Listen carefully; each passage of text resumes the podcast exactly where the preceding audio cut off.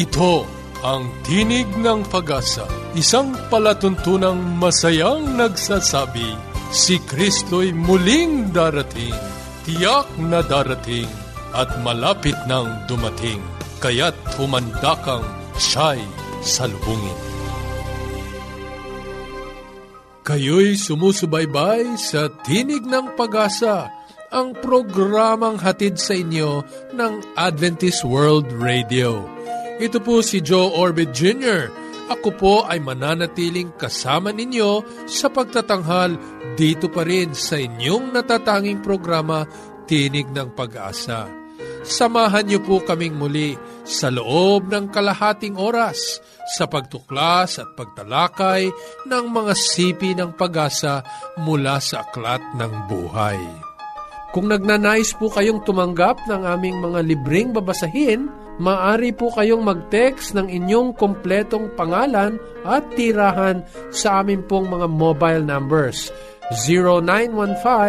0915-571-9957 o di kaya 0920-207-7861.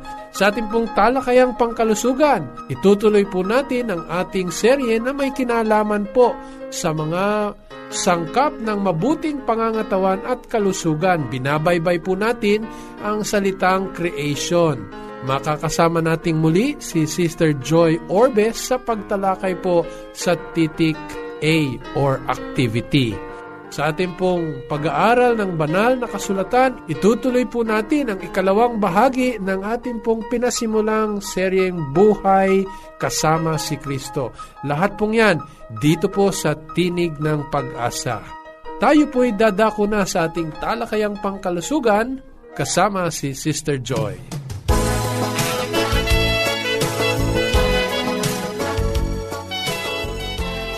Tuloy po natin ngayon ang ating pinasimulang talakayan sa kalusugan. Ating binabaybay ang salitang creation sa pagtuklas ng 8 mga sikreto para sa maligayang pamumuhay at pangangatawan.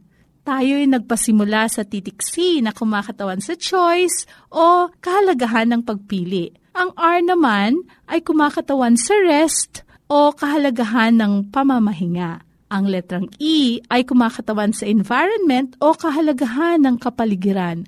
Ngayong paksang ito, isusunod natin ang titik A na tumutukoy sa activity o kahalagahan ng gawain. Tinatayang 10,000 mga hakbang ang karaniwang nagagawa ng tao sa buong maghapon. At sa bawat hakbang, gumagamit siya ng 200 mga muscles o laman sa kanyang katawan. Nilalang ng Diyos ang ating mga katawan upang makakilos ng mahusay at gumawa, katulad na lamang ng ating mga paa. Alam mo bang ang 52 sa 206 na bilang ng mga buto sa ating katawan ay nasa ating mga paa? Yan ay humigit kumulang sa 1/4 ng lahat nating mga buto sa buong katawan. Nagpapatunay lamang na ang paglalakad ay malaking bahagi ng ating araw-araw na gawa. Hindi kailan na isa sa pinakamagandang ehersisyo ay ang paglalakad.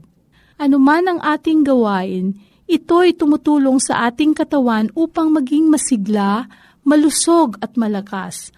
At kung ika'y tumigil sa paggawa, mabilis ding hihina ang iyong katawan. Maraming mga bagay na maaari mong gawin, bahagi ng iyong mga paboritong activities o mga gawa, bukod sa trabaho at mga gawaing bahay.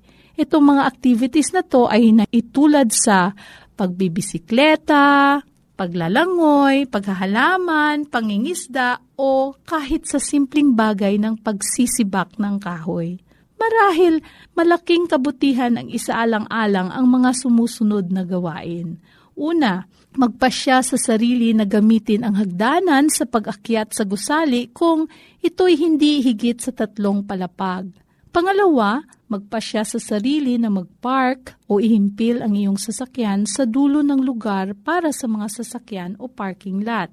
Pangatlo, magpasya sa sarili na tumayo at maglakad sa paligid kada 20 minuto.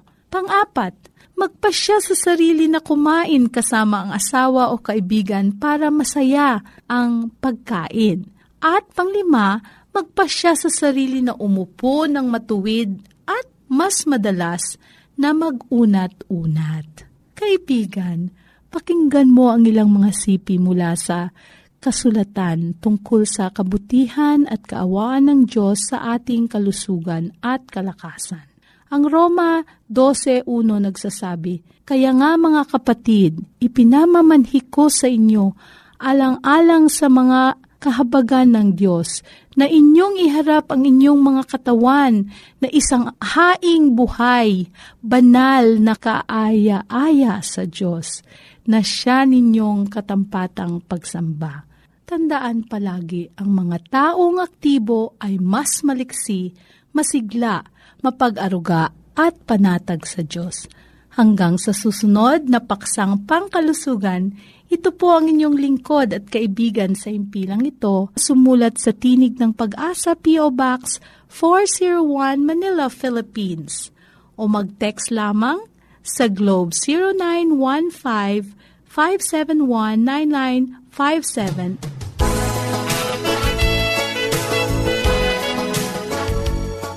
Maraming salamat, Sister Joy, at tayo po'y dadako na sa ating pong pag-aaral ng mabuting aklat. Sa kapakinabangan po ng ilan sa ating pong mga taga-subaybay na ngayon pa lamang po tumututok sa ating programa, ang ating pong serye Buhay Kasama si Kristo, ngayon po'y nasa ikalawang bahagi na, at ang ating pong pinag-uusapan ay ang mga karanasan ng ating mga kaibigan na masasabing naging paraan ng Panginoon upang ibalik at isauli sila sa pakikipagrelasyon sa Kanya. Sa araw pong ito, tatalakayin po natin ang karanasan, ano nga po ba ang maging nag-iisang magulang ng iyong mga anak, o mas kilala sa wikang Ingles na single parenthood or parenting. Kasama po natin ngayon si Sister Vicky Ibalik. Kamusta ka, ma'am? Mabuting-mabuti po, Pastor. Si Ma'am Vicky po ay hindi kapanipaniwalang 60 years old na. Kung titingnan ko po ay parang nasa kanyang early 50s pa lang. Anong sikreto, Ma'am? Sa biyaya po ng Panginoon, Pastor. Amen. Dahil binibless tayo niya. Ilan na po ang mga anak ninyo? Dalawa po, Pastor. Isang 34 years old at saka isang 26 years old. May edad na rin palang inyong mga anak. Gusto niyo po silang batiin? Sa dalawa kong anak, si Francis Jerry Ibali at si Lawrence Elmer Ibali, magandang araw sa inyong lahat. Mahal na mahal ko kayo. Katulad ng maraming mga mag-aasawa at nagpasimulang magsama sa buhay, ang mga unang taon ay masasabi nating maligaya at naririyan ang talagang panahon na lalong nagkakalapit ang kalooban. Ito po ang inyong naging karanasan, Ma'am Vicky. Yes po, Pastor. Masayang-masaya po kami. Anong edad po kayong nagpakasal? I was 25. Siya ay 26. Sa pasimula ng inyo pong pagsasama na masaya, paano po nangyari ang lahat? Noon pong nagsimula siyang mag-abroad, Pastor. Doon po nagsimula ang problema namin mag-asawa. Nagkaroon po siya ng relasyon sa mga babae sa paligid niya. Ito po ay para sa kapakinabangan ng ating pong mga taga-subaybay, ano? Bagamat hindi po lahat ng nangingibang bansa ay nagkaroon ng katulad na karanasan ng asawa ni Ma'am Vicky, malaki po ang panganib na ang mag-asawa po ay magbukod. Lalo na nga po sa ganitong kalagayan na magiging mahirap ang kanilang pagsasama kung sila'y magkalayo. Nung ito'y mangyari, Ma'am Vicky, ano ang inyong ginawa? Kinonfront ko po siya kung bakit. Pero siyempre, hindi naman po niya aminin. Hanggang nakita ko na may mga ebidensya. Doon lang. So, ang inyo pong panganay ay naisilang na sa mga panahon na yun? Opo. Kasi 1980 siya umalis. May. 1980 January, pinanganak yung panganay ko. So, naiwanan po kayo ng inyong asawa ng isang anak na inyong ipinagbubuntis sa mga panahon na yun. Opo, Pastor. Hindi ko po maubos isipin kung papaano nyo hinarap ang pagbubuntis o pagpapalaki sa isang bata na gayong malalaman niya na ang kanyang ama ay merong ibang pamilya. Bata pa naman po siya, Pastor. Ang nakita lang niya na pag umuwi yung ama niya, nag-aaway kami. Mm-hmm. Kasi po, kaming mga babae, pagting ang asawa namin dumadating, gusto namin tingnan yung bagahe nila, gusto namin ayusin, at pag-alis, ganun din po inaayos. Bilang Katoliko, nilalagyan pa namin ng rosary yon, na safety siya, lahat-lahat. Paano nyo po hinarap ang pagiging nag-iisang magulang sa inyong lumalaking anak? Ginawa ko po ang lahat, Pastor. Ako naman po ay nakapagtapos ng pag-aaral. Nag-masteral ako sa UP. Nagtayo ako ng restaurant, yung Cafe na Morata. And then, yung feasibility studies ko sa UP, pinangalanan ko ng Star Cedars Kiddie School.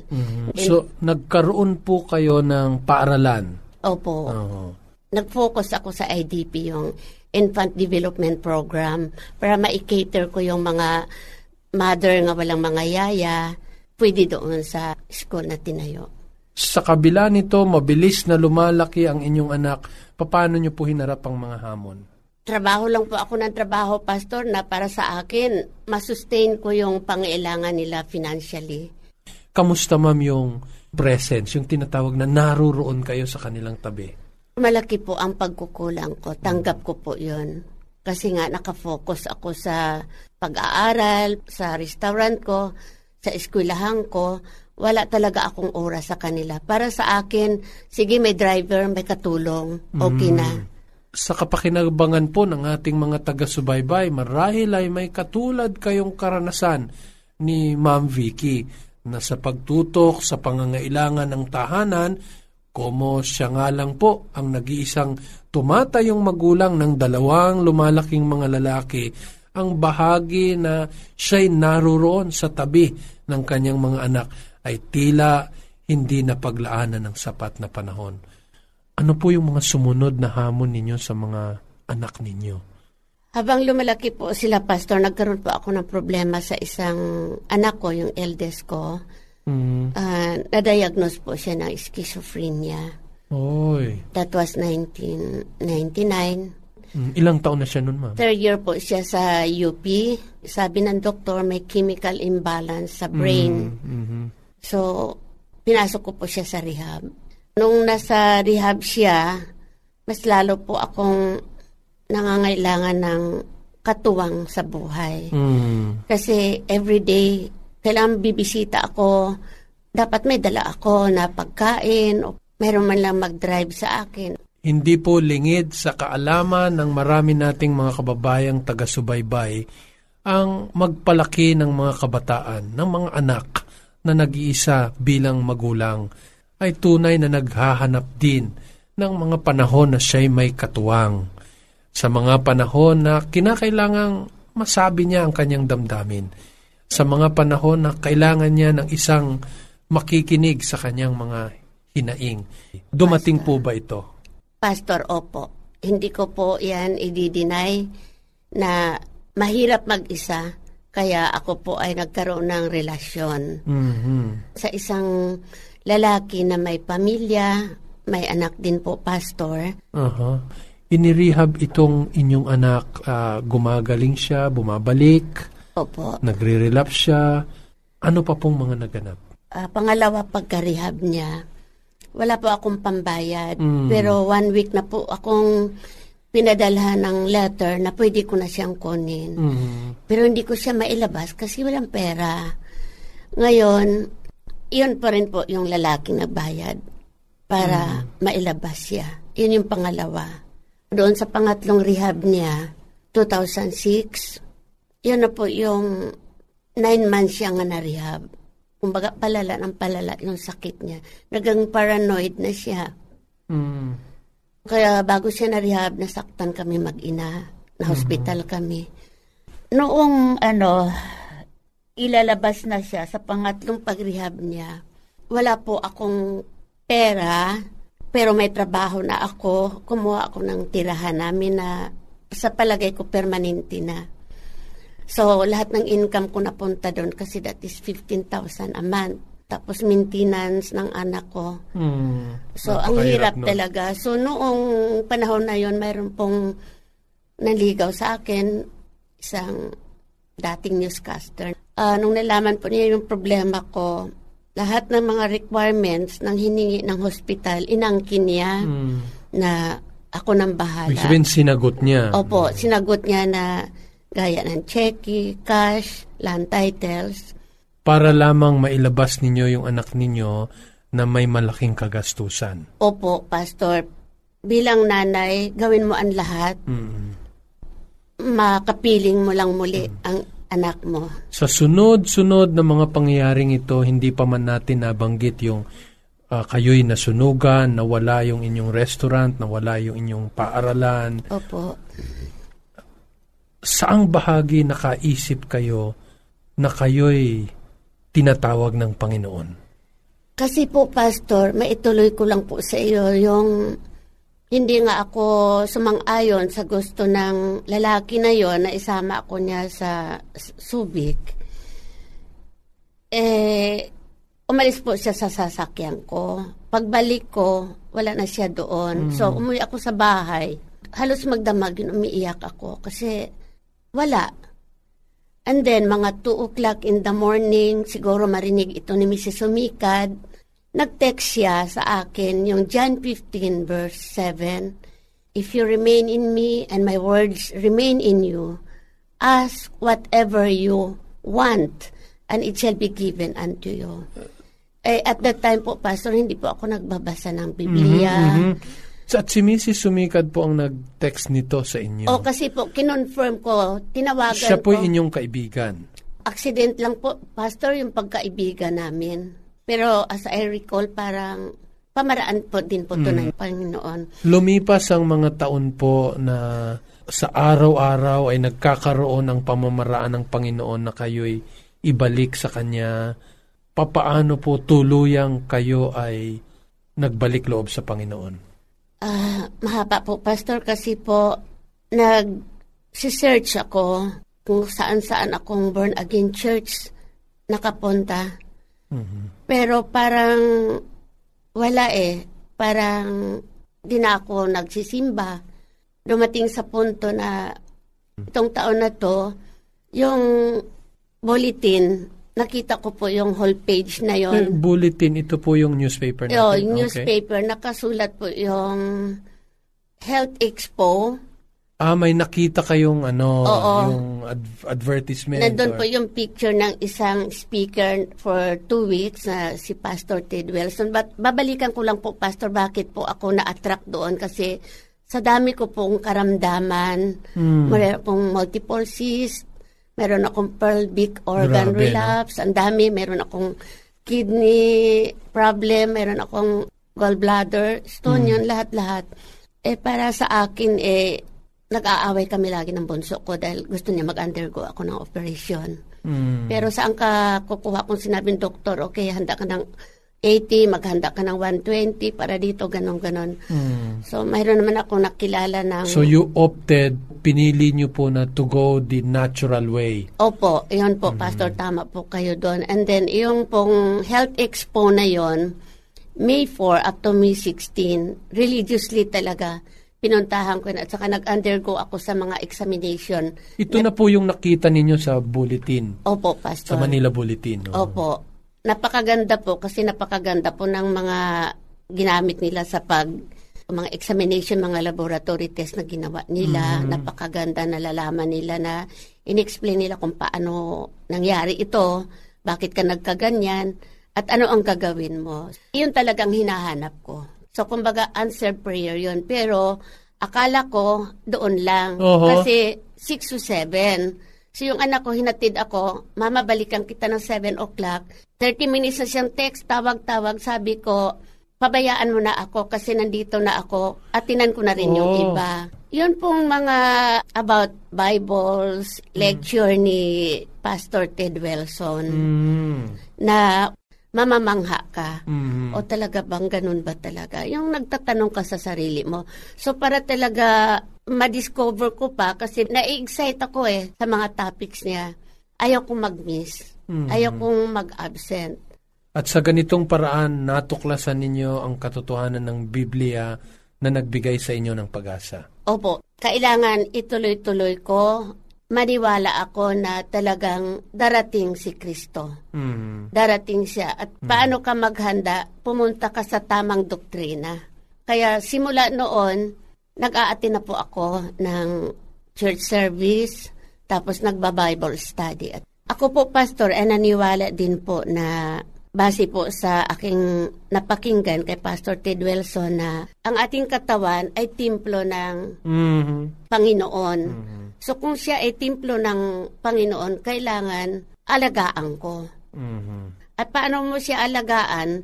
Sa pamagitan ng tamang pagkain, biblically, susundin mo kung ano nakasulat sa Biblia. Maraming pagbabago ang hinatid sa inyo ng kaganapang ito. Marami po, Pastor, na hindi ko napag-aralan after 6 years. Paano po ito, ma'am, tinanggap ng inyong mga anak? Nung last Sunday, narinig ko lang sa anak ko, yung bunso, mabuti naman, mayroon ka ng pinagkaabalahan na may kabuluhan. Napakasarap pakinggan. Paano po nabago ang lahat sa inyong pagiging nag-iisang magulang sa inyong mga anak na dinala ng katotohanan ito? At marahil nung marami ninyong mga karanasan, isinauli kayo ng Panginoon sa Kanya. Unang-una, Pastor, siguro mag-start ako sa sarili ko, sa personal life ko na nagpa-practice po akong gumising ng 4 o'clock, 5 o'clock in the morning. Kumbaga kung ano yung napag-aralan ko sa Bible study, I'm trying to apply it. Amen. Opo, na kailan magbasa ako ng Biblia, kung pwede kumanta ako ng mga makalangit na kanta para sa Panginoon. And then nakikita ng anak ko na doon sa CR namin dati, kung ano-ano magasin ang nandun, ang nakita nila doon ngayon, mga religious books na. And then, yung pagpasinsya at pag-promote ng peace sa aking sarili, ay pinapractice ko po ngayon. At hindi na po ako yung cranky, masungit na matanda. Amen. Oo. Yun po para sa akin, napakalaking bagay po. Kamakailan lamang po si Ma'am Vicky ay nagpasya na sumunod sa ating Panginoon at siya'y tanggapin sa kanyang buhay. Isang bagay na masasabi nating gumagawa ang Panginoon, anuman ang katatayuan mo sa buhay. Sa lahat ng mga nag-iisang magulang, para sa kanilang mga anak, may pag-asa.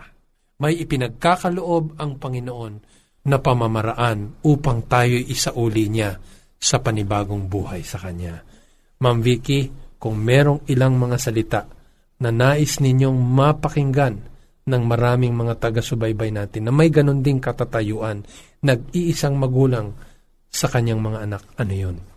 Sa mga listeners ng program na to, ang masasabi ko po, lalo na sa mga single mom, ang unang-unang ginawa ko ay kilalanin ang Panginoon, manampalataya sa Kanya. Pangalawa, pagpatawad, unang-una sa sarili ko, and then sa mga tao na nagiging bahagi ng aking pagkakasala.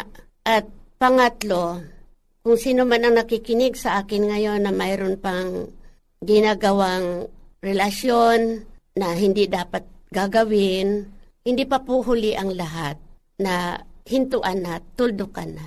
Dahil pag ito ay ginawa natin, tiyak na matutuwa ang Panginoon, at ibabalik niya lahat, because God is God of second chances, God of restoration. Salamat sa Diyos. At sa lahat po ng ating mga taga-subaybay na minsan ay iniisip ano ang pag-asa sa kabila ng nag-iisang magulang sa kanyang mga anak, naririto po ang karanasan ni Sister Vicky. Maraming salamat, Sister Vicky. Maraming salamat po, Pastor, sa pagkakataon na to. At hindi ko pa ito makakalimutan na hindi lamang po ako ninyo hiningian ng experience ko, hindi. Lalong nag-internalize sa akin na kailangan talagang kumapit ako sa Panginoon. Amen. Hulog po kayo ng langit, Pastor. Amen. Thank you so much. Sa mga katulad ni Sister Vicky, hindi makabubuti na sila'y ating hatulan. Anuman ang nakalipas, papaano nila nilagpasan ang mga hamong ito. Isang bagay ang tiyak, hindi pinababayaan ng Panginoon silang mga nag-iisang magulang sa kanilang mga anak. Ganito ang pangako ng banal na kasulatan. Sa Awit Kapitulo 118, ang talata ay 6. Ang Panginoon ay kakampi ko, hindi ako matatakot, o anong magagawa ng tao sa akin. Sa ganitong paraan, ipinadadama ng Panginoon na hindi niya pababayaan silang mga ina, nag-iisang magulang sa buhay ng kanilang mga anak ay itataguyod ng ating Panginoon.